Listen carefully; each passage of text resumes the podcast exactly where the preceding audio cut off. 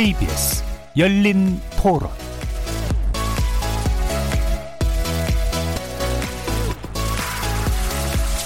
안녕하십니까. KBS 열린 토론 정준희입니다.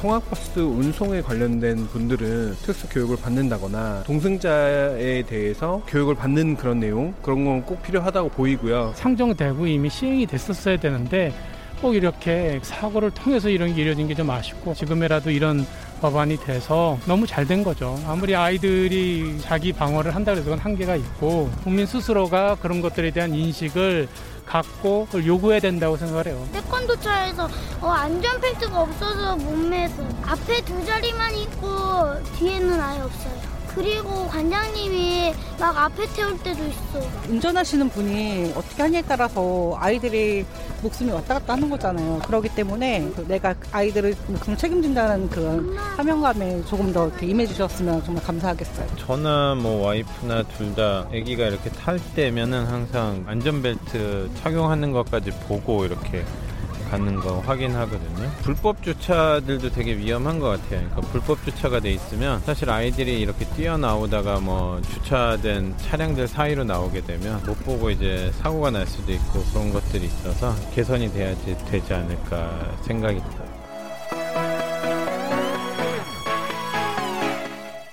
작년 연말에 통과됐던 민식이법, 하준이법에 이어서 지난 29일 열렸던 국회 본회의에서 태호 유찬이법 그리고 해인이법이 통과됐습니다. 교통사고로 안타깝게 숨진 아이들의 이름을 딴 법안 4개가 20대 국회에서 처리된 셈인데요. 세상에 존재하는 거의 모든 안전법은 유가족이 만들었다. 마음을 참 아리게 하는 말입니다.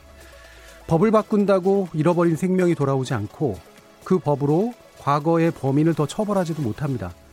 그럼에도 불구하고 유가족이 나서는 이유는 개인적인 원한 때문이 아니라 또 다른 희생을 막아보겠다는 데 있지 않겠습니까? 태호 유찬이법은 어린이가 타는 모든 통학버스의 안전관리를 강화하는 내용을 담고 있고 해인이법은 어린이 안전사고 발생 시 어린이 이용시설 관계자가 의무적으로 응급조치를 실시하도록 했습니다. 오늘 열린 토론에서는 20대 국회에서 통과된 어린이 생명 안전 법안의 주요 내용 살펴보고요. 일각에서 제기되는 반발 혹은 우려에 대해 어떤 답을 주는 게 좋을지 앞으로 어린이 안전을 위해 어떤 점을 보완해 나가야 될지 집중적으로 논의해보는 시간 마련했습니다. KBS 열린 토론은 여러분이 주인공입니다. 문자로 참여하실 분은 9730 누르시고 의견 남겨주십시오. 단문은 50원, 장문은 100원의 정보 이용료가 붙습니다. KBS 모바일 콩, 트위터 계정 KBS 오픈, 그리고 유튜브를 통해서도 무료로 참여하실 수 있습니다. 날카로운 의견과 뜨거운 참여 기다리겠습니다. KBS 열린 토론 지금부터 출발하겠습니다.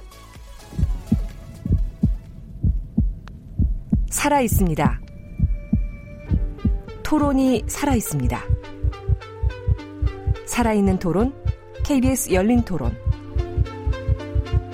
토론은 라디오가 진짜입니다. 진짜 토론, KBS 열린 토론.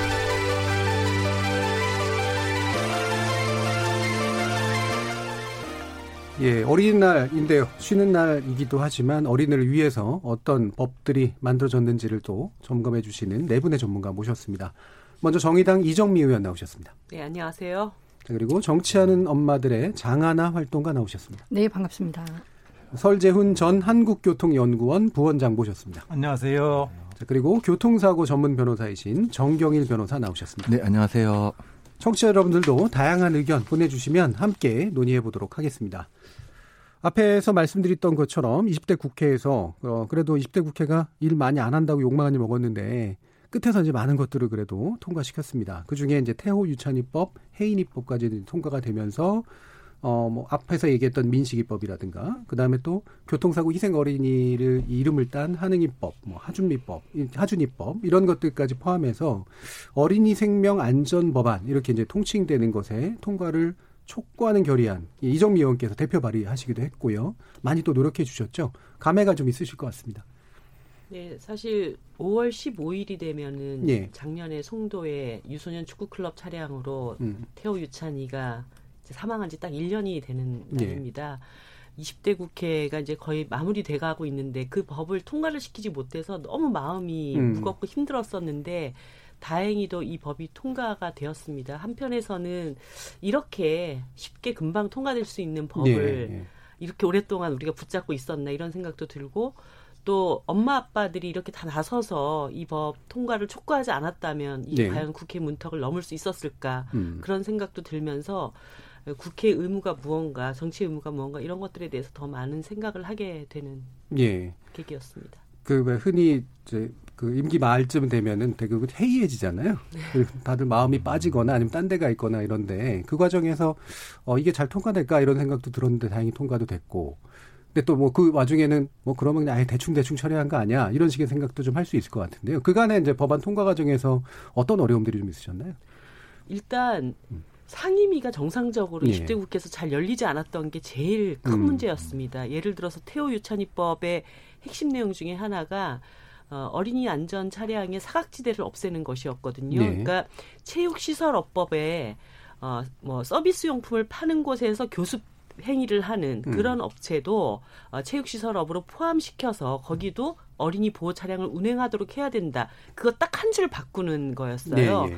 그래서 제가 어, 문체 위원장도 찾아가서 협조를 하시겠다고 답을 얻었고 이랬는데 그 후로 어, 문체위 상임위가 한 번도 안 열렸습니다. 아, 예. 답은 없고. 예. 예. 그런 상태가 이제 가장 큰 문제였고 사실 20대 국회에서 18번의 국회 보이콧이 있었기 때문에 예. 이런 다급한 법안들을 다룰 수 있는 시간들이 많지 않았던 점이 가장 음. 큰 문제였고요. 또 하나는 이제 이런 안전과 관련된 여러 가지 일들을 해나가려면 결국 예산, 비용 이런 예. 문제들이 어, 있을 수밖에 없습니다. 하지만 아이들의 생명 안전을 음. 뭐몇 푼의 돈으로 바꿀 수는 없는 것이기 때문에 우리 어른들이 좀 더 책임을 갖고 이 음. 일을 좀 대했으면 좋겠다라고 얘기는 했지만 아, 여전히 그 문턱을 넘기 참 어려웠던 점 그런 예. 것들도 있었고 또 어, 교섭단체들 간에 예를 들어서 작년에 민식이법이랑 이런 것이 통과가 될 때 어렵게 국회가 이제 합의가 됐었습니다. 그래서 행안위 회의가 소집이 됐는데 어, 3당 교섭단체들 간의 우선 관심 법안들 예. 먼저 쭉 처리를 하고 어, 그 당시 이제 어린이 생명안전법안이 70몇 번인가 이, 음. 렇게 후순위로 밀리는 예. 이런 상황들도 발생을 했었거든요. 그러니까 이 문제가 얼마나 절실하고 절박한 문제인가에 대한 음. 인식도 국회 안에서 좀 더 더 확고해져야 된다라는 예. 느낌을 받았습니다. 한 세 가지 정도로 정리되네요. 일단은 상임위가 제대로 안 열렸다. 뭐 그 처음부터가 이제 안 된 거죠. 그다음에 상임위 안에서 논의되는 법률의 어떤 우선순위가 달랐다. 좀 국회 교섭단체들이 우선시하는 그런 좀 뭔가 티나는 그런 법안이 아니었다라는 거고 세 번째로는 이제 안전 문제가 아무래도 비용을 유발하다 보니까 저항도 좀 있고 우려도 좀 있었던 그런 부분 이게 또 이제 약간 발목을 잡았던 측면 이렇게 좀 얘기를 해주셨는데 장하나 활동가님 네. 예, 그 관련된 법안들 이렇게 또 하시면서 로비까지는 아니겠지만 뭔가 이렇게 애쓰셨잖아요. 네. 예, 어떻습니까? 그 저희가 작년 2월에 사실은 하준이 법좀 네. 먼저 통과되긴 했지만 하준이 부모님 만나는데 이제 하준이도 떠난 지 3년 이제 넘은 상태에서 법안은 아이가 사망하고 사건이 나면 바로 바로 이렇게 발의가 됩니다. 발의는 되고. 예, 음. 뭐 관심 갖는 의원 또는 아니면 지역구 의원 이런 분들이 좀 발빠르게 하시는데 이후에 그 법을 통과하는데 얼마나 이제 팔로 업을 하시느냐, 그러니까 예. 그걸 얼마나 추진하시느냐의 네. 문제거든요. 하지만 그 좀 그렇진 않죠. 음. 사실상 그래서 이제 처음에 하준 어이 엄마 아빠와 함께 이제 기자회견도 하고 이 이런 중요한 법이 국회에서 그냥 잠자고 있다, 그냥 내팽겨쳐져 있다 이런 것들을 많이 알려야 된다고 해서 그러니까 이정민 의원님하고 같은 마음입니다. 제가 예. 부모님들한테 가만두면 통과되지 않습니다. 음. 사실은 얼굴, 그러니까 목소리도 많이 알려야 되고 네. 그 고통을 계속 사실은 끊임없이 그렇겠죠. 드러내야 하는데 그러시겠냐. 근데 음. 또안 그러면 사실 어렵다 이런 얘기를 그 제가 설명할 때 또 자괴감이 너무 많고요. 네, 네. 근데 또 그럼에도 불구하고 그 마음을 먹고 그렇게 행동을 해 주시니까 저도 애기 엄마니까는 음. 그냥 감사도 하고 마음이 뭐라고 할- 형언할 수가 없어요. 근데 그런 기사를 보고 음. 이 태호 엄마 아빠가 저희 단체에 또 찾아오시고 민식이 엄마 아빠가 찾아오시고 혜인이네가 제일 사실은 오래됐거든요. 예. 또 찾아오셔서 이렇게 만나진 거예요. 음. 그래서 나중에는 아예 가을에 이 모든 법을 같이 통과시키자. 근데 너무 슬퍼요. 그냥 부모님들 눈물 흘리고 고통스럽고 또 그 뭐 어떤 혐오에 찬 예, 악플러들 예. 예. 그냥 고통을 정말 상대 의 그렇죠. 고통을 저 음. 그냥 즐길 뿐이거든요. 음. 어, 그런데 시달리고 이러시면서 지난한 과정 속에 통과되는 걸 보면 음. 너무 답답합니다. 정, 너무 슬프고. 예. 근데 그 아까 말씀하신 중에 여러 가지 국회에서 난관이 있지만 하나는 뭐 아이들 안전 문제 무슨 누가 반대하겠어 하는데 또 이익 집단들이 그렇겠죠. 꼭 있어요. 예. 어린이 통학 차량 운영하는 뭐 어린이집 유치원, 뭐 학원, 뭐 이런 데들도 비용 문제라든가 뭐 여러 가지 예. 문제로 반대를 하고 실제로 국회에 가서 그러니까 저희가 가듯 음. 학부모들이 가듯 가서 또 이제 그 뭐 로비라고 그러니까 의원들한테 의견 전달하는 것들이 있고 네. 또 기재부도 저희한테는 큰 음. 그러니까 이런 데 그렇죠. 쓰는 돈은 아까워요. 그래서 그 스쿨존에 그 예. 설치하는데 뭐 매년 천억씩 4개년 동안 뭐 4천억 이렇게 예. 잡아놨지만 그거 안 하려고 하고요. 음. 이거 97년에 스쿨존 생기고 차차이 했으면 이렇게 큰 돈 한 번에 쓸 일 아닌데 국가에서 계속 안 하니까 예. 지금 4년 동안 그렇게 큰 돈 갑자기 드는 거예요. 음. 이거는 민식이나 학부모들이 음. 때를 써서가 아니라 자기들이 20몇 년 동안 안 한 일이잖아요. 네. 근데 그것들을 유가족이나 이 단체가 화살, 화살 그, 예. 그 공격을 받는 거는 이해가 되지 않습니다. 예. 그러니까 이런 법안에 하나 이제 처리된다라는 게 수많은 이해관계들이 결합되어 있는 문제고 기존 법하고의 관련성의 문제도 있고 그렇기 때문에 생각보다 굉장히 지난한 이제 그런 작업일 수밖에 없는데 바로 이제 유족분들께서 이렇게 비난을 받아가면서까지도 뭔가 자신의 고통을 자꾸 상기시켜야 되는 이제 그런 또 어려운 이중의 고통이었던 것 같습니다.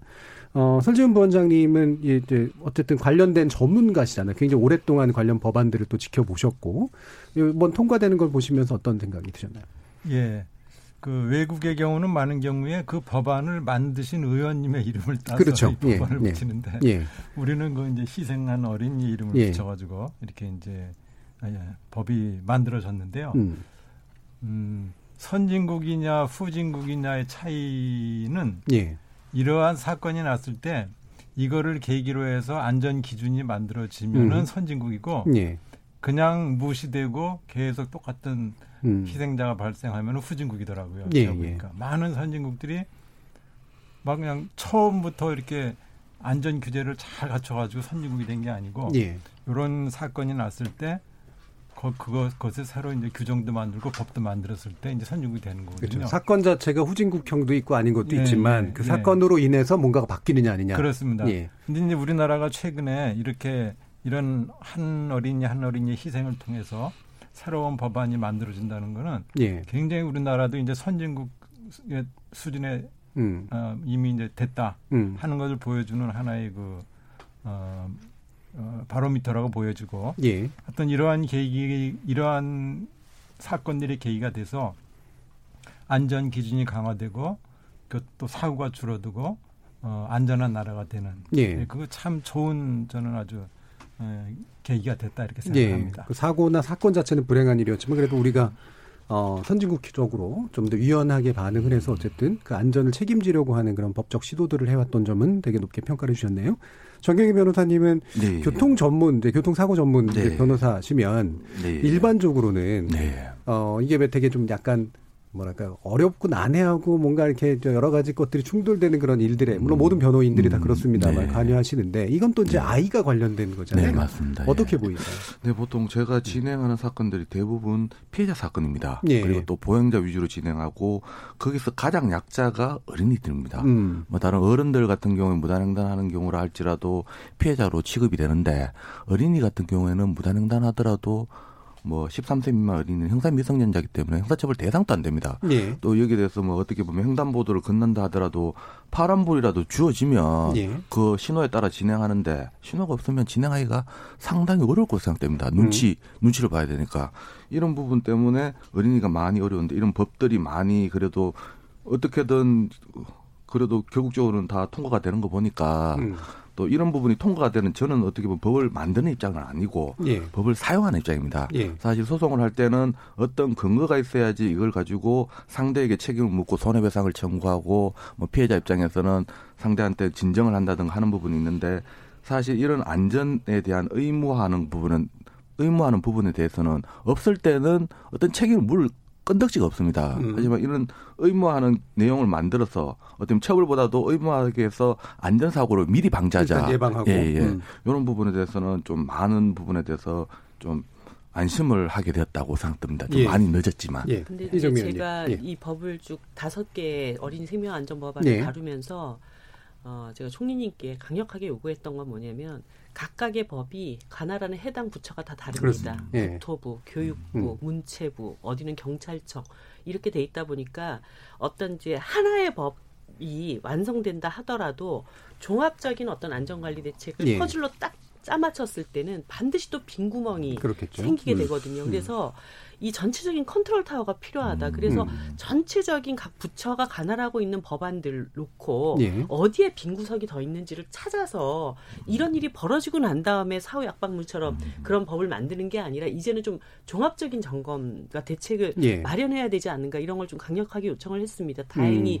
이번에 이제 통과된 그 해인이법에 어린이 안전관리에 관한 법률이 제정이 돼서 예. 이제 행정안전부가 5년마다 한 번씩 이제 종합적인 어떤 그 안전점검 음. 체계를 갖추도록은 되어 있는데 이것도 이제 특정 부처가 예, 하는 일이다 그러니까. 보니까 또 걱정이 많이 돼요. 음. 그래서 어쨌든 좀이 이 법안의 통과를 계기로 해서 전체적인 어린이 안전 관련 법안들을 한번 다 놓고 음. 어디에 빈 구석이 더 있는지 이런 것들을 좀 더 살펴볼 수 있는 계기가 꼭 있었으면 하는 생각이 듭니다. 예. 저도 이제 정책 관련 이제 자문이나 이런 개통들을 해보면 보면 이 관할하는 부서가 달라서 생기는 이 영역 충돌의 문제라든가 이런 게 굉장히 의외로 심각하더라고요. 결국은 문제를 해결하려면 이제 법이 복잡해지다 보니까 이렇게 뭔가 조정을 해주는 역할들, 컨트롤 타워라고 표현하셨는데 그게 이제 그러니까 총리실이나 국무 뭐 조정실이나 뭐 이런 데서 좀 뭔가 해줘야 될 그런 역할로 봐야 될까요? 그게 이제 각각의 행정부처를 총괄하는 예. 어떤 부처가 있어야 되니까요. 예. 근데 지금은 이거를 행안부에다가 예. 맡겨놓은 상태인데 어. 뭐 그런 정도로 종합적인 어떤 관리 대책이 나올 수 있을지 이런 음. 것들은 좀더 저희들이 면밀하게 따져봐야 할 것 같습니다. 예. 그럼 요번에 일단 통과된 이제 법, 음, 태우 유찬이법 그리고 이제 해인이법에 관련된 기본 내용이 뭔지를 좀 변호사님께서 좀 소개 좀 음, 해주시죠. 네, 예.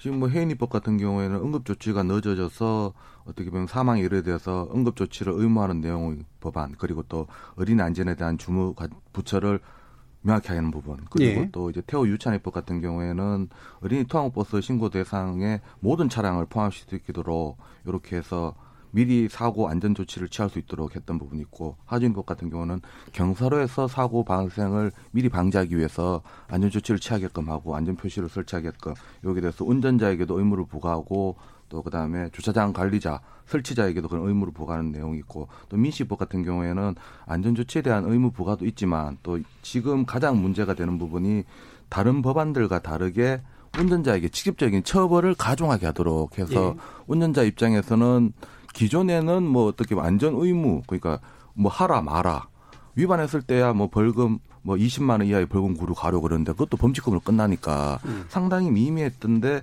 이번에는 뭐 어떻게 보면 5년 이하의 금고 징역 뭐 5년 이하의 금고 뭐 벌금이라 할지라도 이것을 사망과 부상을 나눠 가지고 예. 최대 무기징역까지 하는- 하는 부분에 대해서 운전자분들이 많은 불만을 토하고 있는데 음.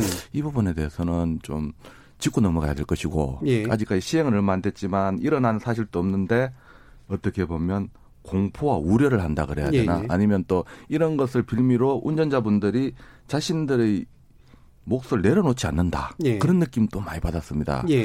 이 부분에 대해서는 좀 어떤 국민적인 공감대도 좀 형성이 되어야 되지 않나 하는 생각이 들고 지금 음. 의견이 완전 찬성과 반대가 극명하게 갈라졌는 부분이 있기 때문에 예. 좀 조율이 필요할 것으로 보입니다. 예. 그러니까 전반적으로 보면 이 관련된 법들이 이제 굳이 이제 요약을 하자면 운전자가 어린이에게 좀 더 주의 의무를 다하면서 운전을 해야 되고 네. 그 다음에 사고 발생 시에 의무를 다하지 않았을 경우에 사고 발생 시에 좀 더 많은 책임을 져야 되고 네.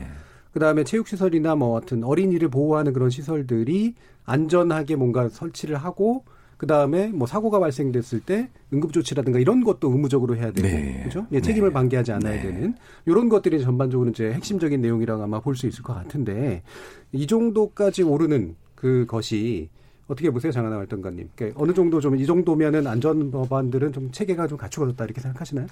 어, 이번에 법안 통과할 음. 때요. 사실은 어, 애초에 발의된 법안에서 많은 부분 심의 과정에서 빠진. 들고 나 예, 음. 빠졌기 때문에 예. 당연히 이제 원안에서 그 음. 비교했을 때는 후퇴했다. 음. 안타깝다. 그리고 그 저는 우리 이 방송 시작할 때 그 시민들 목소리 들었잖아요. 네. 그 중에 안전벨트 얘기 많이 나왔어요. 예. 어린이 통학버스에 그 3점식 벨트 당연히 음. 없고요. 음. 2점식 벨트가 사실은 성인의 안전도 지키기 힘든 그렇죠. 장치입니다. 예. 어, 이- 아까 이제 전문가 말씀 들어보고 싶은데 예. 근데 영유아들이 2점씩만 하고 음. 버스를 탄다는 거는 그냥 그건 뭐라 그러지? 눈 가리고 아웅이에요. 그냥 묶어두는 네, 근데 정도. 음. 아까 말씀 그 들으셨겠지만 그마저도 없는 어, 뭐 차도 있다. 예. 뭐 앞좌석에도 가끔 밥- 자리가 없으면 태운다. 이런 얘기 할 정도로 너무 사실은 어린이 안전은 사각지대에 놓여 있고요.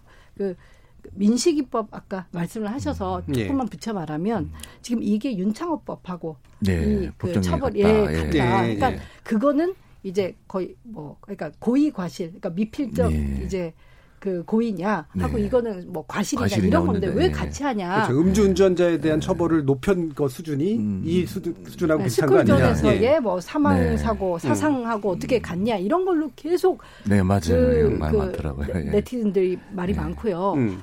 어, 고려대 하태훈 로스쿨 교수님 이런 분들도 그거 안 맞다 이렇게 음. 언론에 계속 인터뷰 네. 하셔 가지고 사실 그 음. 학부모 이 그 캠페인을 했던 입장에서는 어, 너무 좀 고통스러웠습니다. 예. 어, 첫째 윤창호법은 전국토에 해당이 되지만 이거는 네, 스쿨존 맞죠. 안에서 음. 아주 협소한 장소에서 전국에 초등학교 6천 개 있습니다. 예. 협소한 장소에서 해당하는 네. 법이고요. 예. 여기에서 지난 3년간 스쿨존 사망 사고가 이제 너무 안타깝지만 이제 25명의 아이 가 이제 네. 사망을 했어요. 그러니까 수십만 명이 그렇게 반대 청원할 정도로 음. 이게 비일비재한 사건이나 음주운전 사고랑 비교될 만큼 많은 사고도 아닌데 왜 저는 이 많은 숫자가 자신을 잠재적인 피해자가 아니라 가해자로 예. 어, 이렇게 이입하고 뭐 이게 악법이다 이런 식으로 네, 하는 좀 맞습니다. 잘 네. 모르겠고 음. 사실은 약간 그 온라인상의 혐오 문화랑 음. 그 곁들여져서 네. 실제 저는 하, 이분들이 스쿨존에서 자기가 억울하게 징역형 살 거를 그렇게 걱정하는 건지 네. 아니면 고통을 주기 위해서는 예. 사실 애매할 정도로 예. 너무 많은 사람들이 여기에 부화뇌동한다 생각을 합니다. 예, 예. 하고 어. 그 하태훈 교수님한테도 너무 뭐 예. 평소에 이렇게 싫어하는 분은 아닌데 아쉬운 예. 거는 한국의 스쿨 그러니까 그 초등학교 6천 개 중에요.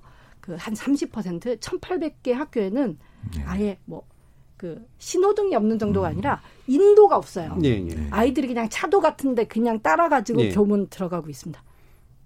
그 정도로 스쿨존 네. 상황이 열악하고요. 예. 서울은 절반이 없어요. 음. 그렇기 때문에 뭐 이 그 온라인에서 아이들이 갑자기 튀어나와서 본인이 억울하게 뭐 징역형을 네. 살 수도 있고 뭐 이런 식으로 아주 상상을 하시는데 오히려 거꾸로 많은 아이들이 갑자기 튀어나와서 피해가면서 학교 다니고 있어요. 예, 예.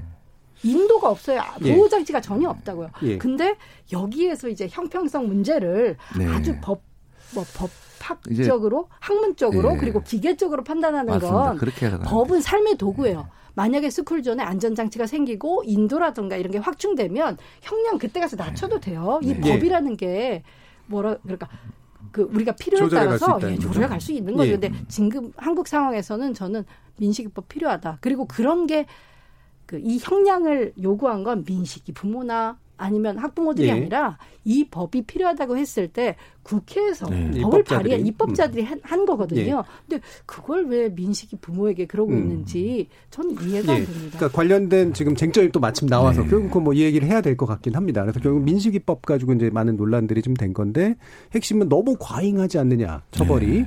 그 다음에 이렇게 고의로 한 게 아니라 과실로 한 건데도 이렇게까지 처벌하는 게 맞느냐. 요 정도 이제 얘기로 일단은 압축이 좀 되는데요.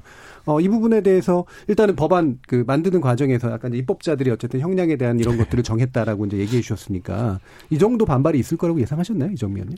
저는 뭐 사실 깜짝 놀란 상황이고 어뭐 중대기업체에 대해서도 이제 굉장히 가중 처벌을 하자든가 우리가 여러 가지 이제 음. 처벌 조항을 높이자고 할 때는 예.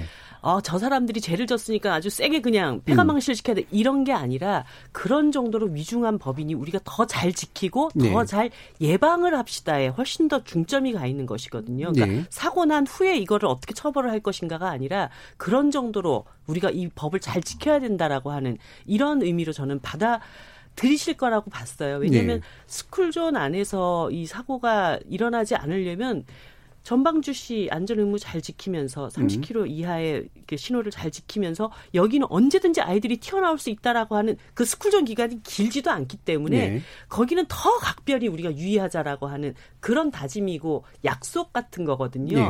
그런 약속으로 이거를 좀 받아들여 주시면 안 되겠는가. 네. 특히나 우리가 이제 어, 아동이나 어린이들에 대해서는 훨씬 더 이 부분에 대한 보호 의무를 강조 해왔기 때문에 예를 네. 들어서 아동 성폭력 범죄에 대해서는 더 가중하게 어떤 처벌을 음, 한다든가 네. 이렇게 우리가 사회적으로 음. 어, 어린이 생명 안전을 지키기 위한 노력을 하자라는 그런 다짐으로 받아들여 주시지 않겠는가 네. 이런 생각을 했습니다. 그런데 이게 어느 날 갑자기 어, 피해자들은 사라지고 음. 어, 운전자들한테 너무 가혹하다라고 하는 것으로 이 본, 본 말이 좀 네. 전도된 운전자와 가해자의 시각에서 이제 보게 아무래도 예, 자기가 예. 예. 그, 어, 그런 음. 점에서 이거는 정말 우리 사회의 음. 약속과 다짐이라는 취지로 다시 한번 좀 생각을 음. 해주셨으면 하는 그런 바람. 그럼 이런 비유는 좀 어떨까요? 이제 아이들이 약자니까 네. 이제 아이들을 대상으로 한 특별한 법률을 만든 거다라고 일단 이해가 되고 우리가 네. 이제 보도로 함부로 차를 밀고 들어가지 않듯이 네. 스쿨존은 일종의 보도 개념이다. 음. 이렇게 좀 확장해서 이제 네. 바라보면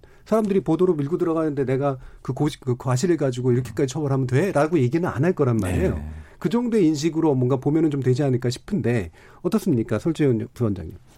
아, 예, 저는 어린이 교통사고 제로화해야 된다고. 네. 그 이제 그 스웨덴에서 이제 비전 제로라는 비전 용어를 쓰죠. 네. 그 이제 제로를 비전으로 하는 거죠. 아, 이번에 만들어진 법들이 어린이 사망자 제로로 하는데 음. 크게 아주 기여할 것으로 생각이 되고요. 예. 아, 저는 뭐 잘 됐다. 음. 이번에 음. 아주 그 어린이 사고 제로하는데 크게 도움이 되겠다 생각합니다. 예. 다만 이제 지금 이루어지고 있는 논란에 대해서 이제 한 가지 우려하는 점은 음. 아, 최근에 이 선진국 뭐 영국을 비롯해서 많은 나라들이 그 교통사고에 대한 처벌을 할때 그 인신 구속해가지고 교도소 보내는 거. 예. 이거는 또 다른 많은 문제를 낳거든요. 그 형사법적으로 이, 하는 예, 것. 예. 예. 어, 예를 들어서 어, 이제 작년에 어, 2018년 기준으로 네. 그 어린이 스쿨존 내에서 어린이 사망 사고가 세 건이 났어요. 네. 사망 사고는 3년 이상 징역이나 무기징역으로 그렇죠. 네. 그러면은 그 세 가정은 남편이 이제 뭐 남편이 됐던 아내가 됐던 예. 3년간 교도소로 가면은 음. 그 다른 조사를 해, 그 교통사고 영향 조사를 해 보면은 많은 가정이 이제 이 부부들이 이혼을 합니다. 그러니까 파괴가 된다는 예. 얘기죠, 가정. 그리고 음. 어 이제 가정이 해체가 되죠. 음. 그래서 그 어린이들의 비극을 이제 방지하려고 했던 했는데 음. 또 다른 어린이들이 희생자가 또 생기는 겁니다. 네. 그래서 그뭐 어, 영국을 비롯한 많은 나라에서는 이제 그 사람을 잡아서 교도소에 장기간 네. 가두는 처벌보다는 금전적인 처벌. 좀 더 민사적인 예, 방식인가요? 예, 금전적인 네. 처벌. 예. 그렇게 하면은 가정이 해체, 해체되지는 않아요. 그 대신에 네. 많은 그 이제 벌금을 내려고 음. 이제 뭐 그 남편이 이제 부인한테 만일 남편이 사고를 냈다면 음. 부인한테 이제 계속 이제 꾸지람을 듣겠죠. 예. 장기간에 걸쳐서. 예, 예. 하여튼 뭐 그런 식으로 어 이렇게 유도해서 음. 어, 한, 하나의 교통사고가 또 다른 불행을 야기하지 않도록 하는 노력이 좀 필요합니다. 예. 근데 이제 이거는 우리나라 이번에 민식이법 난 거는 이제 사망 사고 발생한 그 세 건에 대한 얘기고 예. 그 나머지는 어, 약 430여 건이 발생했는데 나머지는 다 그 부상 사고입니다. 예. 그래서 부상 사고는 지금 이제 어, 새로 만들어진 민식이법도 1년 이상의 징역 또는 음. 또는 500만 원 내서 3천만 원 사이에 벌금 이렇게 돼 있거든요. 네. 그래서 그, 그 경우는 많은 경우에 이제 벌금형으로 처리가 되기 때문에 네네. 네. 운전자들이 크게 두려워할 사항은 아니라고 음, 봅니다. 기본적으로 이제 어린이 사망, 교통사고로 인한 사망 제로로 가는 데는 굉장히 중요한 그런 법인 건 맞는데 이걸 이제 형사적으로 특히나 사망 사고에 있어서 형사적으로 과연 인신 구속을 너무 과하게 하는 것은 맞을까라는 우려는 좀 일부 있다라는 말씀이세요. 네, 그렇습니다. 변호사님은 어떠세요? 네, 이제 뭐 사실 뭐 사망 사건에 대해서 인신 구속 무조건 다 구속되는 것도 아니거든요. 네. 교수 가는 것도 아니고 지금 뭐 작년 2018년 기준으로 세 건이 있었습니다. 그 세 건이 진짜 억울한 운전자, 과실 경미한 운전자라 가지고 거기에 대해서 뭐 형사처벌 받을 때 실형을 받았다. 라고까지 볼 것은 아닙니다. 보통 네. 저희들 재판할 때 교통사고 같은 경우에는 기본적으로 종합보험이 가입돼 있어서 판사님들이 판단할 때 민사적인 손해배상은 전부 다 이루어진다고 봅니다. 음. 다만 형사합의가 이루어지느냐 안 이루어지느냐에 따라서 실형이냐 집행유예느냐 이렇게 판단합니다. 예. 그럼 뭐 이번 사건 같은 경우에 3년 이상의 징역형이라 하더라도 3년까지는 집행유예가 가능하거든요. 예. 그리고 또 작년강경하면 1년 6월이 되기 때문에 뭐 본인이 과실이 경미하다 억울한 운전자라면 무조건 실형해서 뭐 자신의 또 운전자의 가정이 해체가 된다라고 볼 것은 아닙니다. 다만 이제 벌금형이 없는 부분이 있어요. 예. 벌금형이 없는 부분 가지고 이제 가장 큰 문제는 사실 부상 사건 같은 경우에는 지금 계속 논란이 되면서 대부분 정리된 것 같아요. 예. 이거 가지고 반대하시는 분들까지는 없어 보입니다. 예. 사망 사건 같은 경우에 이제 뭐 집행유예가 뭐 애 이름이냐 이 부분에 대해서 사고 나면 사망하면 무조건 집행유예 받아 공무원 옷 벗어야 되는데라고 이야기하면서 극단적인 경우 수를 이야기하는데요. 먼저 운전자가 자신의 주의 의무를 다하면 예. 사고가 일단 발생 안 되고요. 예. 사고 나도 무죄 판결이 됩니다. 또 형사재판 같은 경우에는 민사재판과 달리 민사재판은 과실비율 판단할 때 10% 20%더 디테일하게는 5%까지 판단합니다. 예. 뭐 95%대 5%. 하지만 형사재판은 과실이 있냐 없냐 아니면 있는지 없는지 모르겠다. 이 세 가지 경우 가지고 예. 형사재판을 하는데 있으면 있는 대로 유죄 판단하고 음. 없으면 없는 대로 무죄 판단합니다. 예. 있는지 없는지 애매하면 의심스러울 땐 피고인 이익으로 무죄 판단하거든요. 예. 이 구간이 과실 비율 판단할 때 한 10에서 20% 정도 됩니다. 예. 민사재판에서는 과실 비율 10% 20% 잡히지만 형사재판에서는 의심스러울 때는 피고인 이익으로 무죄 판결을 받습니다. 예. 그래서 본인이 정말로 과실이 많다면 이 부분에 대해서는 실형을 받을 수도 있고 합의하면 기존과 마찬가지 집행유예 나올 것입니다. 네. 뭐 그리고 또 억울한 운전자 같은 경우에는 또 이 부분에 대해서 이 법정형만 보는 것이 아니라 민식법은 어떻게 보면 특벌법으로 가중처벌 받도록 만들었지만 예. 기존의 교, 교통사고 처리 등록은 그대로 있습니다. 음. 검찰 측에서는 기소를 할지 말지 기소 피의조에 따라서 기소 유예 처분할 수도 있고요. 예. 기소를 할 때 민식법으로 기소 법 의율하는 것이 아니라 교통사고 처리 특례법을 의율할 수 있습니다. 그래서 예. 5년 이하의 근고 2천만 원의 벌금형으로 해서 뭐 진짜 이 가정이 파탄날 것 같으면 벌금형으로 구제해 준다든가 예. 그런 방법도 지금 여전히 이용할 수 있거든요. 그러니까 결국 이제 민식이법이라는 건 이제 가중 처벌에 관련된 거니까 네. 반드시 그게 어느 순간에나 작동하는 건 아니라는 네. 말씀이신 거죠. 네. 네. 그런데 이제 무조건 사고 났는 걸 전제로 음. 민식이법 적용되는 걸 전제로 아이가 사망한 걸 전제로 예. 이걸 전제로 해가지고 이 법은 못 쓰는 법이다. 라고 이야기하는데 민식이법 그, 괴담 네. 같은 그렇죠. 그러니까 가장 최악의 네. 가장 나쁜 경우를 상정해서 네. 그게 마치 나한테 떨어질 것처럼 네. 이제 그렇게 생각하는 경향이 있다는 말씀이시잖아요. 네. 통계를 봐도 3명 사망한 숫자 중에서도 진짜 억울한 운전자가 있는지에 대해서도 판단할 필요성이 있고요. 예. 또 이렇게 있다면 지금 같은 경우에는 어차피 또 헌법재판, 헌법소원 다할 수도 있습니다. 예. 그런 부분 모든 제도가 다 갖춰져 있는데도 무작정 시행한 지 한 달도 안 됐는데 음. 뭐 폐지하자. 뭐 극기하는 뭐 악법이다 때법이다 하다못해 민식에 대한 인신 공격까지도 들어가는데 예.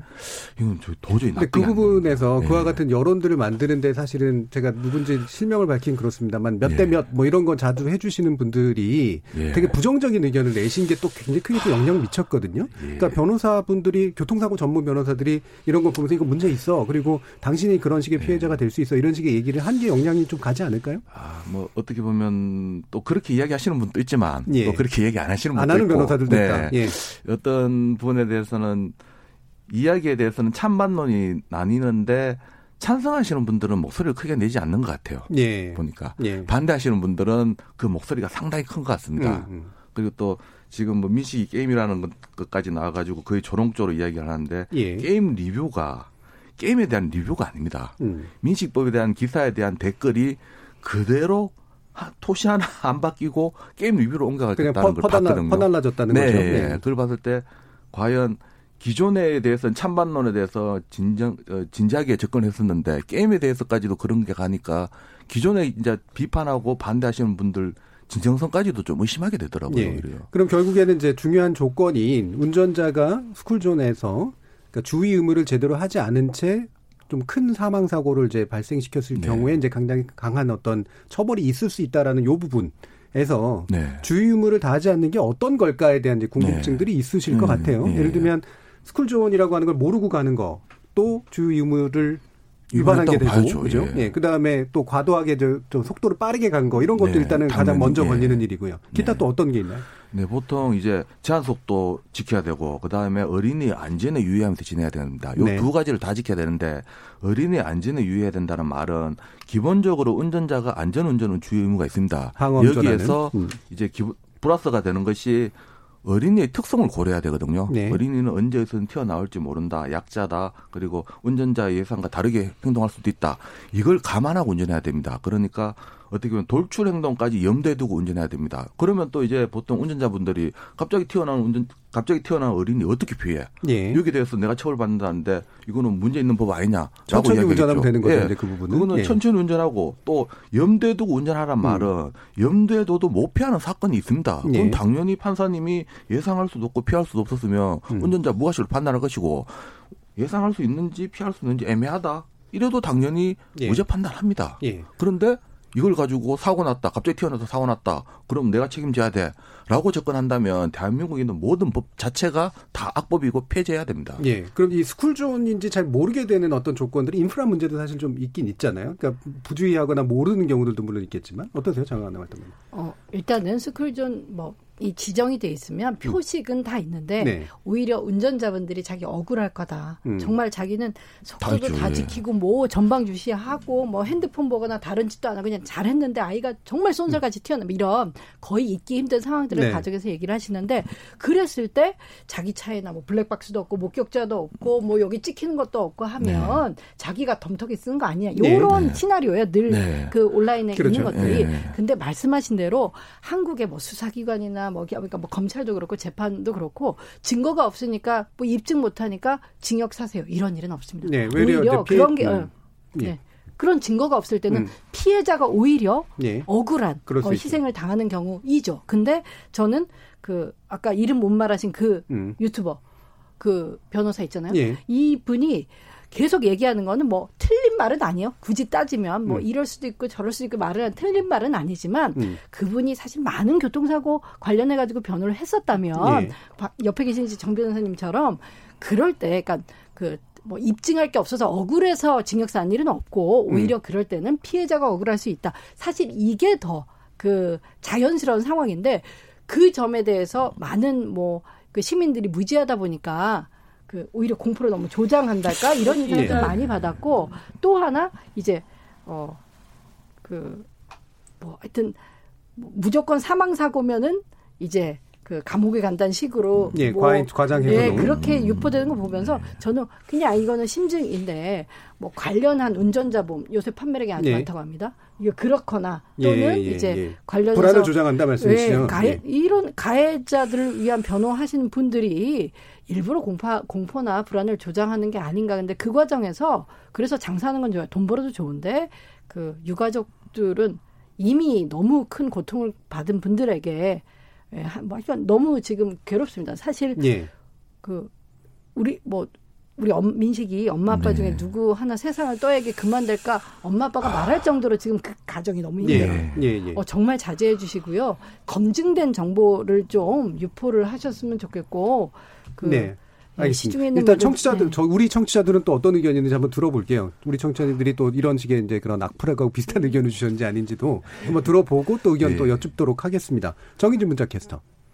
네, 오늘 어린이 생명 관련 법안과 관련한 주제로 청취자 여러분이 보내주신 문자 소개해드리겠습니다.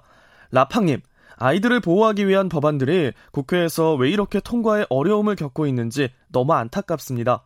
아렐님, 어린이 생명안전보호법은 사고가 날 때마다 한 가지씩 고치고 있는데 사고가 나기 전에 예방할 수 있는 종합적인 대책이 담긴 법안이 필요하다고 봅니다. 천상 가브리엘님, 일부에서 어린이 생명안전보호법을 놓고 과잉 처벌을 걱정하는 의견이 나오고 있습니다. 이는 아마도 법원에 대한 신뢰 부족 때문이 아닐까요? 9192님, 전 초등학교에 근무하는 보안관입니다. 스쿨존의 문제는 불법 주차보다 불법 정차가 더 큽니다. 불법 정찰하게 되면 사각지대가 생깁니다 해주셨고요. 4542님, 국회에서 법안 통과도 중요하지만 안전을 위한 인프라 마련이 우선돼야 하지 않을까요? 저는 개인적으로 어린이 안전 지역에서 안전을 위한 설치막을 본 적이 없습니다. K75650173님, 혹시 갑자기 도로로 튀어나오는 아이에 놀라신 적이 있으신가요? 아마 운전하시는 분이라면 한 번쯤은 있으실 겁니다. 형량을 높이기 전에 국가에서 아이를 위한 안전장치를 얼마나 만들어 놓았는지를 판단해야지 손쉽게 처벌을 올리는 것은 문제라고 생각합니다. 송예준님, 국회의원들이 이익단체들의 표만 의식한 채 필요한 법안을 만들지 않는 현실이 문제라고 생각합니다. 21대 국회에서는 모쪼록 국민을 위한 정치를 펴는 국회의원들이 많아졌으면 좋겠습니다. 라고 보내주셨네요. 네, KBS 열린 토론. 이 시간은 영상으로도 생중계되고 있습니다. 유튜브에 들어가셔서 KBS 일라디오 또는 KBS 열린 토론을 검색하시면 지금 바로 토론하는 모습 영상으로 보실 수 있습니다. 지금 방송을 듣고 계신 청취자 모두가 시민 농객입니다. 계속해서 청취자 여러분들의 날카로운 시선과 의견 보내주세요. 지금까지 문자캐스터 정의진이었습니다.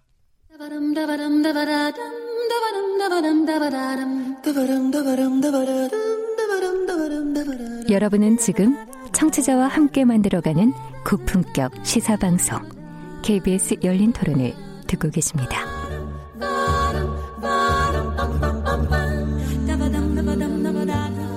KBS 열린 토론 지금 여러분은 어린이 생명 안전 법안과 관련된 논의를 듣고 계십니다.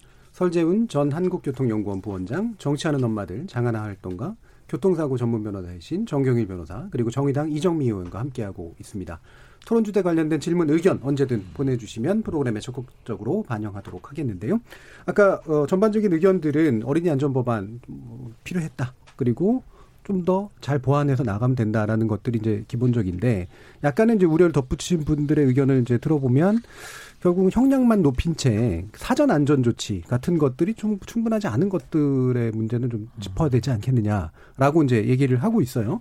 이를테면 이제 인프라 문제 아까 제가도 잠깐 얘기했던 건데 이제 스쿨존이라고 하는 것이 명확하게 잘 표시되고 충분히 가시적이냐라는 문제부터 해서 아이들이 이제 그렇게 그냥 아, 제멋대로 움직이는 특성이라는 게 있는데 그것들을 충분히 예방할 만큼의 어떤 조치들이 충분히 처, 처해져 있는 상태냐 요런 정도의 질문들인 것 같거든요. 이 부분은 이정미 의원님 어떻게 보시나요? 어, 일단 이제 스쿨존 구간이라고 하는 것에 대한 인지 정도는 네. 이제 꽤나 저는 높아져 있다고 음. 생각이 네. 들어요. 그런데 아까 말씀하셨다시피 그 아이들의 보행로를 충분히 안전성을 확보하였느냐 그리고 음.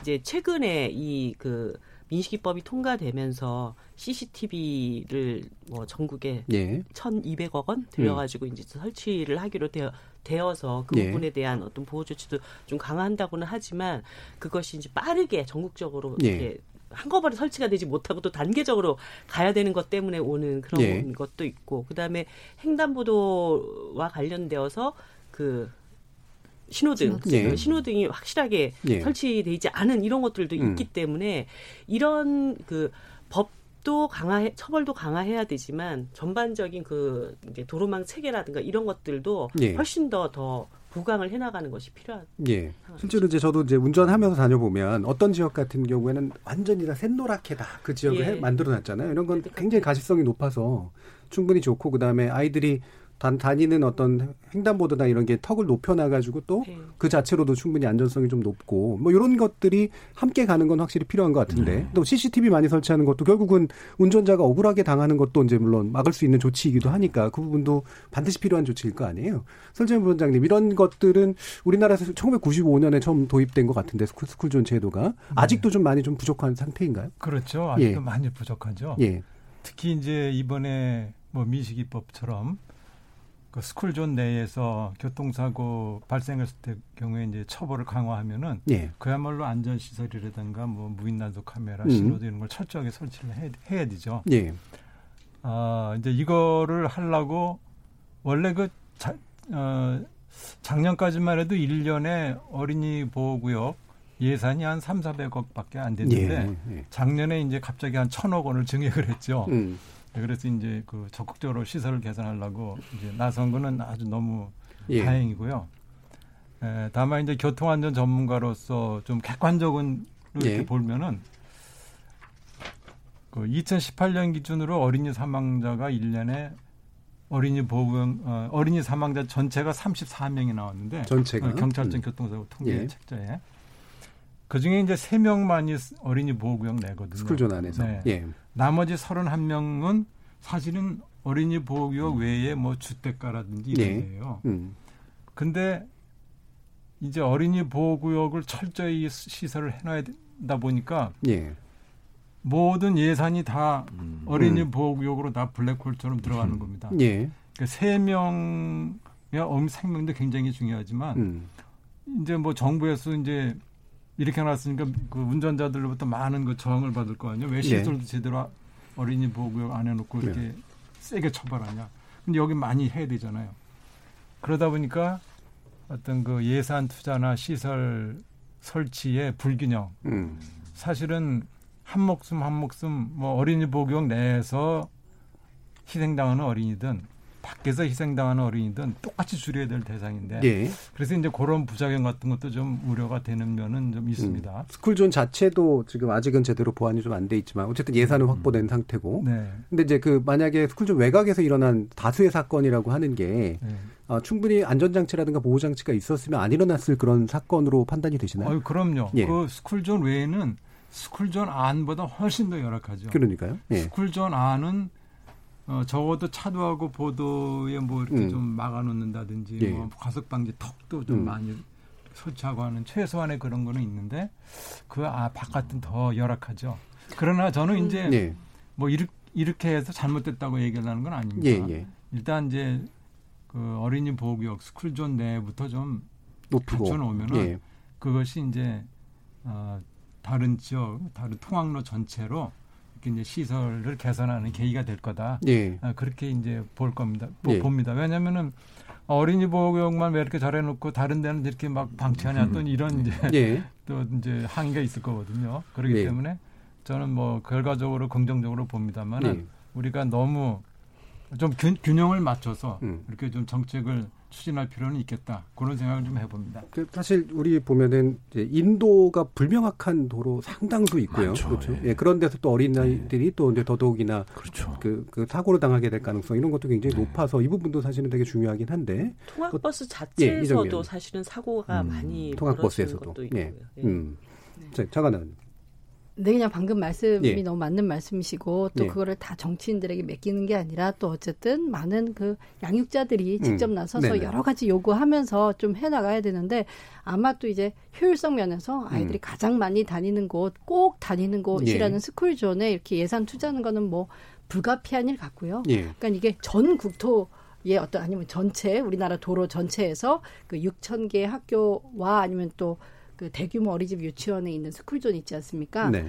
여기에 그서 벌어진 아까 그 사망 사건이 또 그 비례로 따져 보면 스쿨존에서 이제 단순 인원으로 볼 게 아니라 그 면적당 예. 사건은 더 많은 겁니다. 세 명이라 하더라도 그렇기 예. 때문에 거기에 우산 투자하는 게 음. 뭐 나머지를 이제 방치했다고 보긴 힘들고 사실 그 뭐 빌라촌 투자 효율성이 충분히 있다는 네, 얘기죠. 그, 예. 주, 그 주거 지역에 음. 인도 없는 도로들 많잖아요. 근데 예. 그런데 일일이 다 할 수는 사실 현 현실적으로 없기 때문에 음. 사실 이렇게 스쿨존 그 위주로 하는 것들은 전 합리적 판단이었다라고. 음. 생각을 하고요. 그, 그 민식이법 관련해 가지고 뭐 처벌만 높인 게 아니라 그 특정 범죄 가중 처벌법 특가법이라고 하는 민식이법만 있지 않고요. 예. 이번에 천억씩 예산 들어가는 것도 민식이법 때문에 된 거예요. 민식이법이 법 하나가 아니고 여러 개인데 그러니까 보완하는 법들이 예, 이번에. 민식이법 예. 때문에 처벌이 올라가고 뭐 이렇게 시설 그 네. 안전 시설 하는 것들은 뭐 정부에서 의지를 갖고 그냥 예산 사업한 게 아니라 그것도 역시나 그 강훈식 의원이 대표 발의했던 네, 네. 민식이법에 네, 의해서 도로 된 거기. 때문에 네. 사실 민식이법에 대한 오해라던가 무직 약간 그 오해는 너무 많이 있는 것 같아요. 예, 민식이법에 대해서 문제 제기를 하시는 분들의 그 문제를 해결하기 위해서 사실 민식이법이 만들어낸 추가적인 법들이 있는 거죠, 그러니까. 네. 예. 예, 이정민. 그러니까 아까 스쿨존 관련해서 이제 예. 사망 사고 세 건을 얘기를 하지만 사실은 부상 사고도 너무 450건이나 예, 예. 벌어지는 거거든요. 그러니까 아이들이 일상적으로 왔다 갔다 하는 곳에서 언제든지 그런 음. 우발적인 사고가 벌어질 수 있다라는 수치를 예. 어, 보여주는 것이기 때문에 일단 스쿨존에 대한 어, 감독 관리 뭐, 예. 이, 뭐 이런 모든 것은 뭐 지금은 충분히 쏟아부어도 예. 아깝지 않은 부분이라고 생각이 들고요. 그다음에 이제 우리가 시설을 어 인프라를 구축할 때 시설 문제를 많이 얘기를 하지만 예. 제가 이번에 그 태호 유찬 입법을 다룰 때 어, 이 사고가 어떻게 났냐면 어 그 통학 차량을 운전하는 운전자가 좌회전 전멸 등이 들어오는데 빨리 거기를 지나가야 된다고 생각하면서 어, 그 시, 시속 그 규정을 어기면서 70km 이상으로 음. 달리다가 차가 부딪히면서 그렇게 전복 사고가 네 네. 크게 일어났거든요. 그러니까 이 어린이 통학 차량을 운전하는 운전자에 대한 음. 어떤 철저한 관리, 음. 교육 예방 이런 것도 굉장히 중요하다는 생각을 음. 제가 하게 됐습니다. 아까도 예. 얘기했던 것처럼 그 통학버스 차량으로 발생하는 일련 사고도 사실은 100건이 그렇죠. 넘게 많이 발생을 하고 있기 때문에 이런 그 운전자에 대한 관리 문제도 어, 미국 같은 경우에는 그 어린이 통학버스 차량을 운전하는 사람에 대한 면허증 발급을 별도로 하는 네. 아, 제도도 시행을 하고 있거든요. 그런 정도의 어떤 철저한 음. 아, 관리 감독이 필요한 것이 아닌가 네. 생각이 듭니다. 제가 이게 개인적인 경험이라서 말을 할까 말까 이제 고민을 했었는데 저희 아이가 이제 초등학교 다닐 때 거기도 아. 스쿨존이잖아요. 네. 완전 뒷골목 아이들 통학로였는데 차가 아예 못 들어가게 돼 있거든요.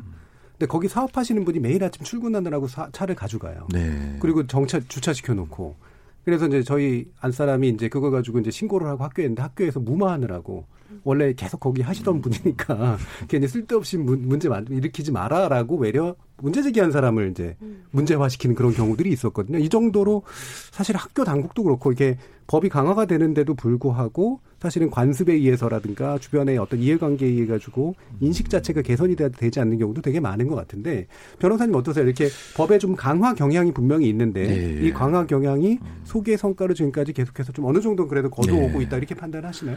네, 그렇게 생각은 하는데 좀 네. 슬픈 현실이죠 어떻게 보면 네. 이게 문화가 형성이 돼서 법이 필요 없을 정도로 가야 되는데 어떻게 보면 법을 가중시켜 가지고 문화를 끌어올린다는 그러니까요. 느낌을 음. 줄수 없거든요. 음.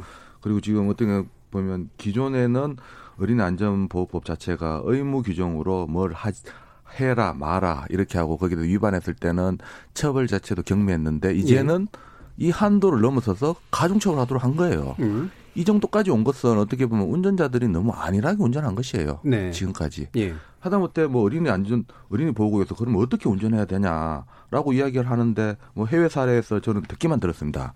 들었지만 운전자들이 일단 차가 먼저가 아니라 보행자가 먼저라고 합니다. 네. 그 부분에 대해서 그렇죠. 보행자 우선주의죠. 네. 네. 이제 어린이 안전 어린이 보호구에서 운전할 때 먼저 제한 속도 기본적으로 준수해야 되고 브레이크에 발 올리셔야 되고요. 네. 앞만 봐서 되는 게 아니라 좌우 봐야 됩니다. 그리고 언제 어디서든 어린이가 튀어나올지 모른다. 염두에 두고 운전해야 됩니다.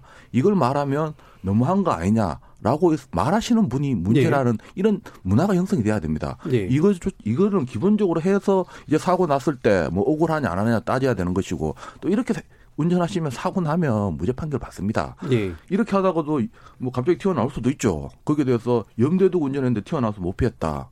그럼 그 부분이 명백하게 밝혀진다면 무죄 받을 것이고 네. 안 밝혀진다 하더라도 어느 정도까지만 하더라도 무죄 판단 받기 때문에 음. 뭐이 부분까지 너무 어떻게 보면 운전자분들이 예전 운전 습관 그대로 할 네. 것은 아니라고 생각합니다. 그러니까 확실히 이제 우리의 그, 그, 운전자 문화라고 하는 것이 선진국에 비해서 보면은 아직까지는 좀 뒤쳐져 네. 있는 건 맞는 것 같아요. 저도 외국 경험을 보면은 사실 어른들조차도 사실은 차하고 부딪히게 되면 일단은 기본적으로 네. 차가 뭔가 주의 의무를 다 했는지를 먼저 보는 네. 게 일반적이고 차가 많이 지나갈 예. 때 횡단보도 못 건너요. 그리고 어린아이들이 있는 데 쪽에는 네. 차가 기어가거나 멈춰 있거든요. 대부분의 경우는 미국의 경우도 이제 스쿨버스라든가 이런 것들이 그렇고 그래서 지금 문자로 105님이 1005님이 이제 질문을 주셨는데 외국에도 민식이법처럼 이렇게 유사한 법이라든가 뭔가 강력한 법제들이 있습니까라는 질문을 해주셨어요.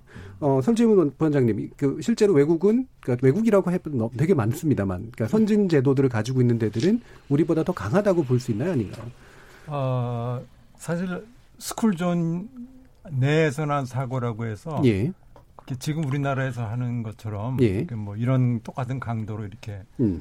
막 엄청나게 형사처벌을 대폭 뭐 일단 법률상으로 뭐 3년 이상 징역, 무기징역 이렇게 한 나라는 아직은 저는 못 찾아봤어요. 그러니까 가중 처벌이 적용되는 거는 우리나라가 좀 더 특이 사례다. 예, 예, 예, 좀 이제 좀 아주 굉장히 세계에서 제일 강력한 법을 만들었다고 보면 될 겁니다. 예. 우리 만들어 놓은 게. 음. 그래서 이제 잘 이제 정착이 됐으면 하는 거고요. 외국에서는 이제 스쿨버스에 대해서는 굉장히 이제 그 규제를 강하게 합니다. 예. 예.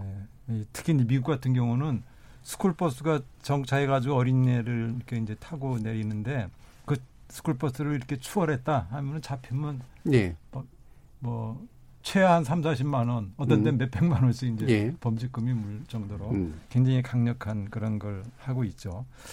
어, 뭐 프랑스 같은 나라에서는 초등학교 1학년 들어가면은 무조건 그 보행자 면허 어 그 우리말로 번역해서 보행자 면허고 이제 프랑스어로 이제 뭐 permis piéton 이렇게 예. 부르는데요. 음. 어, permis는 이제 permit 뭐 허가증이고 예. piéton은 예. 이제 보행자, 보행자 음. 예, 저 pedestrian이죠. 예. 어, 일정 시간의 교육을 받고 그 면허를 따도록 합니다. 면허 음. 운전면허증처럼 이렇게 증을 줘요. 예. 그거를 취득해야만 독립 보행을 할 수가 있습니다. 음. 그걸 취득하지 않으면 반드시 부모 손을 잡고 다녀야 돼요. 예. 이게 우리나라가 지금 초등학교 1학년 들어오자마자 교통사고가 사망자가 최고 높거든요. 음. 2학년, 3학년 낮아집니다. 예. 그 이유가 독립 보행에 대한 skill을 교육을 안 시킨 채, 안 시킨 채로 혼자 독립 보행하게 하는 거죠. 예. 아, 이거는 뭐 절대로 앞으로 이제 이런 일이 있어서는 안 되는데. 그러니까 양육자의 뭐, 의무랑 보행자의 교육. 예. 예. 이런 걸 하여튼 뭐 의무적으로 하는 그 프랑스 사례라든지, 사례라든지 여러 가지 본받아야 될 그런 좋은 제도들은 많이 있고요. 예. 앞으로 어, 이뭐 민식이법 또 태호유찬이법 외에 이런 그 아까 이제 우리 변호사님도 이제 문화, 네. 안전 의식 이런 거를 높이는 이러한 개선이 같이 좀 이루어졌으면 하는 바람은 있습니다. 네. 장학활동가님이 네. 활동하시면서 입법례, 네. 외국 입법례 같은 것도 많이 좀 참조하지 않으셨었어요? 그렇죠. 예. 당연히 이제 많이 참조하는데 음. 어 일단 그 한국 상황하고 너무 예. 인프라가 달라요. 인프라가 달라서 예. 예 인프라가 달라요. 그러니까 음. 그 뭐 민식이법 시행되고 한 달 됐을 때 뭐 전국 뭐 17개 시도가 다 나오진 않았는데 검색해 보시면 뭐 전북에서 스쿨존의 과속 운전 적발이 7천 건이 됐다. 뭐 예. 이렇게 예. 기사가 돼. 그러니까 음. 그 민식이법에 반대한다는 목소리 내시는 분들은 뭐 엄청나게 큰 변화가 있고 이제 다들 스쿨존 피해서 운전한다. 예. 너무 사실 스트레스 받는다. 이렇게 하실 정도지만 실제 대다수 운전자들은 민식이법 시행 이후에도 여전히 과속하고 있고 사실 예. 네, 변화가 음. 없어요. 음. 그러니까 저는 그 반대 목소리 내는 분들이 어디에 계신지 운전을 하고 계신지 너무 의문이 들 정도인 거예요. 예. 사실은. 근데 그 지금 현재 아까 문화적인 측면, 인프라 측면 너무 부족하기 때문에 강한 처벌이 저는 그래서 국회를 통과했다라고 생각하는 편입니다. 음. 어, 지금 그 미, 그 뭐죠? 스쿨존에서 뭐 30km 또는 50km 제한 속도도 안 지키고 있는 실정에서 아까 이정미 의원님 말씀대로 지켜야 되는 거다라는 거를 지금 보여준 게 민식이법 같고요. 만약에 그런 게 이미 지켜지는 국가라고 한다면 예, 예 지켰는데도 사고가 났다. 이랬을 때는 아까 말씀하신 어떤 벌금형으로 음. 가능한 부분 그렇게 바뀌어지겠죠. 근데 예. 한국은 좀 관련돼서 뭐 다른 나라와의 입법내와 무조건 비교할 게 음. 아니라 한국적 상황 통계 예. 그, 그 교통사고 사망자 숫자 자체가 OECD에서 뭐 평균에 막3 음. 배도 되고 그러고 있잖아요. 이거는 아이들뿐만 아니라 네. 전체적으로 그리고 아이들에 대해서도 스쿨존 이 이미 유명무실한 상황에서 나온 법이다 이렇게 좀 그 이해를 하는 게 맞는 예. 것 같아요. 예. 윤창호법도 사실은 저는 그런 취지에서 음. 어, 된 것 같은데 그, 뭐, 과하게 얘기하자면, 스쿨존에서 속도 안 지키신 거는 음주운전만큼이나 네. 음. 어, 위험한 거다라는 그런 어떤 그 예. 취지로 이해하는 게더 맞다고 음. 생각이 들고요. 예. 그 외국 입법 내 중에 인상적인 거는 아까 그, 그, 송, 그, 영, 그 소장님. 예, 설정 네. 부원장님. 예, 아, 예. 죄송합니다. 그, 아, 죄송해요. 제가. 예. 그, 우리 설, 그 부원장님 예. 말씀대로 그 우리는 스쿨존 하고 있지만 더 넓혀야 된다 하셨잖아요. 음. 그래서 홈존이라고 음. 해서 예. 아이들이 다니는 학교 다니는 것뿐만 아니라 아이들의 생활 뭐 주거 지역이 되겠죠. 쉽게 음. 얘기하면 네. 그런 데들로 훨씬 더 넓은 지역에서 낮은 속도로 운행을 하고 있어요. 그러니까 예. 저처럼 캠페인 했던 사람도 민식이법 시행됐다 뉴스 나오니까 예전에 스쿨존에서 사실 30km 딱 안 지켰었거든요. 저. 예. 카메라가 없다고 한다면 음. 그냥 어느 정도 늦게 늦다 생각해도 30km가 잘 안 됩니다 시속. 다막 40km, 달리다가 줄이면은 40, 50만 돼도 되게 느린 것 같아요. 근데 네. 제가 거의 최근, 기어가는 느낌 들죠. 네. 제가 최근에 그렇게 다니면서 아 이렇게 불편해야 우리도 음. OECD 수준으로 그 교통사고 사망자가 줄고 이런 불편이 있는 게 선진국이 되어 가는구나라는 생각을 예. 가졌어요. 저도 음. 2000년부터 00년부터 예. 운전했고 오래 운전했고 많이 하거든요. 네. 네. 그래서 저는 다른 운전자분들도 저처럼 생각하는 분 많을 거예요. 하고 하나 제안은 21대 때 지금 이 특가법이요. 어린이 보호교육만 되어 있지만 장애인 보호교육과 노인 보호교육 들어가줘야 돼요. 네. 뭐 시골 그 농촌에 가보면 노인 보호 교육이 훨씬 더 많아요. 거기는 아이들보다는 어르신들이 많기 예. 때문에 30kg, 40kg 있는데 안 지켜져요. 음. 저는 왜 그러니까 이번에 민식이법이 이제 민식이의 그 참사 때문에 벌어졌기 때문에 그 노인 보호 교육에 빠진 거 너무 아쉽고요. 예, 예. 그러다 보니까 사람들이 이게 내일이구나 생각을 못 하는 거예요. 예. 운전하시는 분들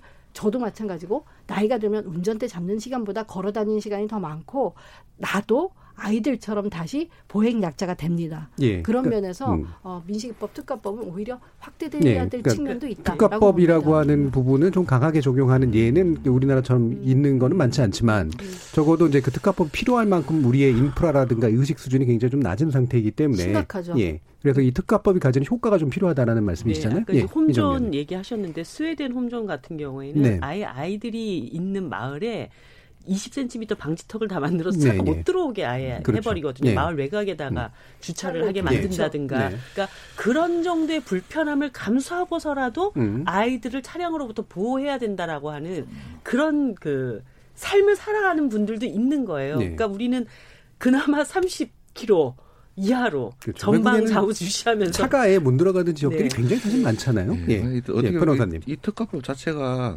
뭐 제가 아까 슬픈 현실이라고 이야기 드렸는데 고육지책이에요. 예. 자꾸 나오면 안 돼요. 음. 이걸로 이래가지고 운전자들이 운전 습관이 바뀌어서 어떻게 보면 운전자는 교통 강자거든요. 음. 그리고 보행자는 교통 약자예요. 음. 여기에서 대등하게 평가할 건 아니고 뭐 지금 윤창호 보 계속 이야기하는데 법정형 똑같으니까 사망 같은 경우에는 왜 여기에 대해서 이걸 같이 비교한 게 말이 되느냐 피해자가 다르거든요. 네. 피해자가 여기에 대해서는 어떻게 보면 대등한 어른이라면 여기 민식법 같은 경우에는 인지 능력도 어떻게 보면 정상이라고 보기 힘든 거죠. 어떻게 보면 예. 장애인 장애인은 아니지만 예. 많이 부족한 부분에 대해서 어떻게 보면 어른이 보호해줘야 되고 국가도 보호해주고 가정도 보호해줘야 되는데 여기 이런 부분 때문에 이 또 어떤 뭐 부상에 대해서가 아니라 생명에 국한해서 또 가혹하게 처벌하는 것인데 예. 이걸 가지고 뭐 어떻게 보면 윤차법가 같다 뭐 벌금이 없다 라고 이야기할 것이 아니라 상대방을 생각하시라고요. 상대방 예. 생각하면 사람이 죽었습니다. 사람이 예. 사람이 죽은데 자기 뭐 벌금력 없다 직업 직업이 뭐 어떻게 보면 날아갈지 모른다 이 걱정하는 게 과연 어, 극단적으로 말한다면 정상적인 사람이 생각할 생각인지 예. 한번 생각 해 봐야 될 것 같아요. 그러니까 스웨덴의 홈존 같은 케이스, 네덜란드 이제 보넬프라고 하는 게 이제 그와 유사하다. 네, 같은 개념이죠. 있죠. 예, 그 서재훈 보장님 이게 어떤 건지 좀 설명 좀 부탁드립니다. 예, 그 네덜란드에서는 보넬프 그야말로 음, 영국이나 다른 나라에서 홈존 하러 가는 거하고 음. 같은 의미입니다. 보는 이제 생활, 음. 어, 리빙이란 뜻이고 엘프는 지역 예. 뭐 이런 뜻이니까요. 뭐 똑같은 의미를 음. 네덜란드에서는 이제 보넬프라고 이름을 붙인 거죠. 예, 시, 이 구역 내에서는 이제 시속 30km 이내로 지켜야 되고 예. 어, 차량이 갈 때 이 보행자를 추월해 가면 안 됩니다. 음. 그러니까 보행자 어린이가 이제 천천히 가면은 그 어린이 뒤 따라가야 돼요. 예, 예. 추월하면 안 되죠. 어. 뭐 그런 아주 엄격한 속도 규제. 예.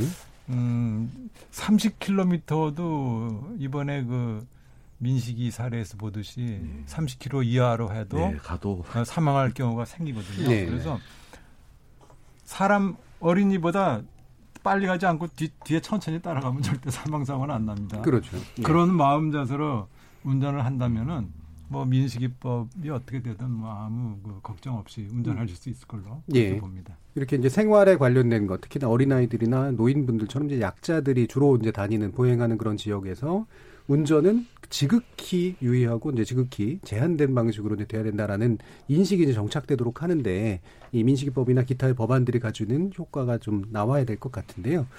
그럼 마지막으로 이렇게 어, 오늘 어린이날을 맞아서 이 어린이들의 행복하고 안전함 이런 것들을 구축하기 위해서 어른들이 해줘야 될 일들도 되게 많고 국가가 해줘야 될 일도 많은 것 같습니다. 아, 필요한 것 어떤 것들이 있을지 전문가 여러분들의 마지막 제언 한번 들어보도록 하겠습니다. 이정미 의원님. 일단 어린이 안전과 관련된 것은 저는 과하다 싶을 만큼 음. 어, 뭔가 보호 장치를 확실하게 만드는 것이 필요하다고 봅니다. 네. 그러니까 우리가 이런 사고가 한 번 있을 때마다 나라가 떠들썩했다가 결국은 다시 어떤 삶의 편의성이라든가 이런 것들을 포기를 못하면서 네. 이런 일들이 계속 반복이 되는 것이거든요. 그럴 때 진짜 이렇게 어떤 한 번의 교훈이 사회의 어떤 문화나 인식을 정말 근본적으로 바꿔놓을 수 있을 만큼의 그런 과정이 필요하다. 음. 아, 그래서 이번 이법 논란도 아, 사실 그런 어떤 우리 사회 성장통을 겪고 있는 게 아닌가 이렇게 생각이 들 정도로 예. 아, 우리가 뭔가 이전에 생각해왔던 것과 완전히 패러다임을 바꿀 수 있는 그런 노력들 음. 이것이 진짜 필요하다고 보여지고요. 그리고 뭐 교육도 우리가 기술적인 교육뿐만 아니라 뭐 다른 나라에는 보행자의 마음가짐, 운전자의 마음가짐 뭐 이런 것들부터 이제 아주 기본적인 예. 기초교육들이 진행되지 않습니까? 그런 것들도 보다 더 강화되는 과정들이 있어야 된다고 음. 봅니다. 예. 정경희 변호사님 네. 어떠세요? 예. 지금 뭐 어떻게 보면 민식법이나 어린이 안전법에 대해서 뭐 법을 만든 것도 국회의원님이고 여기에 대해서 제안한 것도 여기에 주위 다른 분들이 다 줘줬는데 정작 당사자 어린이의 의견은 전혀 반영되지 않았습니다. 예. 특히 다른 어떤 약자의 사건에 대해서는 약자가 어떤 의견을 표현할 수 있거든요. 그런데 음. 이와 같이 어린이에 대해서는 어떤 의견조차도 표현 못하고 다만 부모나 오히려 다른 어떤 공익 단체에서 대변해 줄 뿐이지 예. 이 부분을 고려하더라도 어떻게 보면 평등하게 할 것이 아니라 충분하게 더 많은 혜택을 줘야 될 부분이고 또 어린이는 어떻게 보면 성장해서 우리 이 나라의 건강을 이룰 예. 그 어떻게 보면 인재들입니다. 이 부분에 대해서 뭐 지금 어른이 어떻게 보면 극단적으로 말한다면 어린이하고 맞먹으려 한다. 이 부분에 대해서 좀, 좀 부끄럽게 생각해야 되는 부분이 그렇죠. 아닌가 오히려 반대로 생각해야죠. 예. 예. 또 법 자체가 뭐 운전자들 편하게 만들자고 만든 법 절대로 아닙니다. 예, 불편하자고 그리고 비용 들자고 만드는 법이에요. 근데 뭐 음. 뭐 비용 타령하고 불편하다 타령할 것은 아니라고 생각합니다. 예. 이런 부분 좀 감안해서 운전자분들이 좀 마음을 내려놓으시고 예. 하시면 참 좋을 것 같습니다. 예. 네. 설지훈 부원장님. 네. 저는 그 이번에 정부가 이제 코로나19 대응하면서 가장 잘했다는 것 중에 하나가 투명하게 처리. 투명하게. 음. 네, 투명성 이게 예. 제일 중요한 거 아닙니까? 그 이번에 그 뭐 민식이법도 그렇고 태우유찬이법 다 마찬가지입니다만은 지금 법을 새롭게 바꾸면서 앞으로 이거를 집행을 어떻게 하고 법원에서는 어떻게 하고 뭐 예. 검찰에서는 어떻게 했다는 거를 좀 더 투명하게 밝혀졌으면은 국민들이 이렇게 뭐 불안해하고 막 설왕설래하고 뭐 예. 반대하지 않았을 것 같아요. 예. 그 법만 만들어 놓고 이걸 어떻게 집행할 건지를 투명하게 100% 밝혀주지 않고 네. 모호하게 놔뒀기 때문에 이런 논란이 생겼다. 네. 그래서 앞으로 어, 이렇게 그 법안을 만들 때는 저 이런 이런 법안을 만드는 것 자체는 매우 바람직한 예. 겁니다. 이런 사건을 계기로 이 안전에 대한 발전은 이렇게 곡선식으로 이렇게 이렇게 부드럽게 바뀌는 게 아니고 계단식이다. 계단식으로 바뀐다. 네. 뭐 사건이 있을 때 딱 기준이 높아서 발전하고 음. 또 발전하는 거거든요. 예. 그렇게 이제 계단식으로 튀어 올라가는 단계가 될 때는 법안과 함께 굉장히 투명하게 예. 국민들에게 그 설명 밝혀주는 설명해 주는 네. 것이 아주 필요하다 예. 하는 걸 말씀드리고 싶습니다. 알겠습니다. 장하나 활동관. 네, 민식이법 가해 민식이 가, 음. 그 사건 가해자가 규정 속도 지켰다 얘기를 하셔서 그게 또 지금 부모님들 많이 고통스러우셔가지고 네. 제가 좀 딴 얘기를 하는데 네. 어 일단은 아이를 충격해서 사망한 게 아니라 차가 아이를 타고 넘었기 네. 때문에 어 지금 법정에서 이제 그 선고가 났어요. 과실이 100대 0이 나왔고요. 네. 어이 운전자는 규정 속도를 지켰지만 주의무를 현저히 위반해서 네. 본인도 혐의를 다 인정을 한 그런 사건입니다. 그래서 그 계속 가속 안 했는데 민식이법이 음. 좀 과하다 부모들이 뗐었다 이러는데 이제 좀 이런 그 사실관계가 좀 더 알려졌으면 음. 하는 마음에서 한마디 드리고요. 네. 또 저희 단체가 양육자들이 하고 있는 단체입니다. 저희가 그 이후에 이거 뭐 다시 주력할 부분이 그 아이들 어린이 통학버스에도 카시트 예. 등 이제 안전장치 하는 캠페인을 알겠습니다. 할 건데요. 거기까지 도 네. 될것 같습니다. 그 예.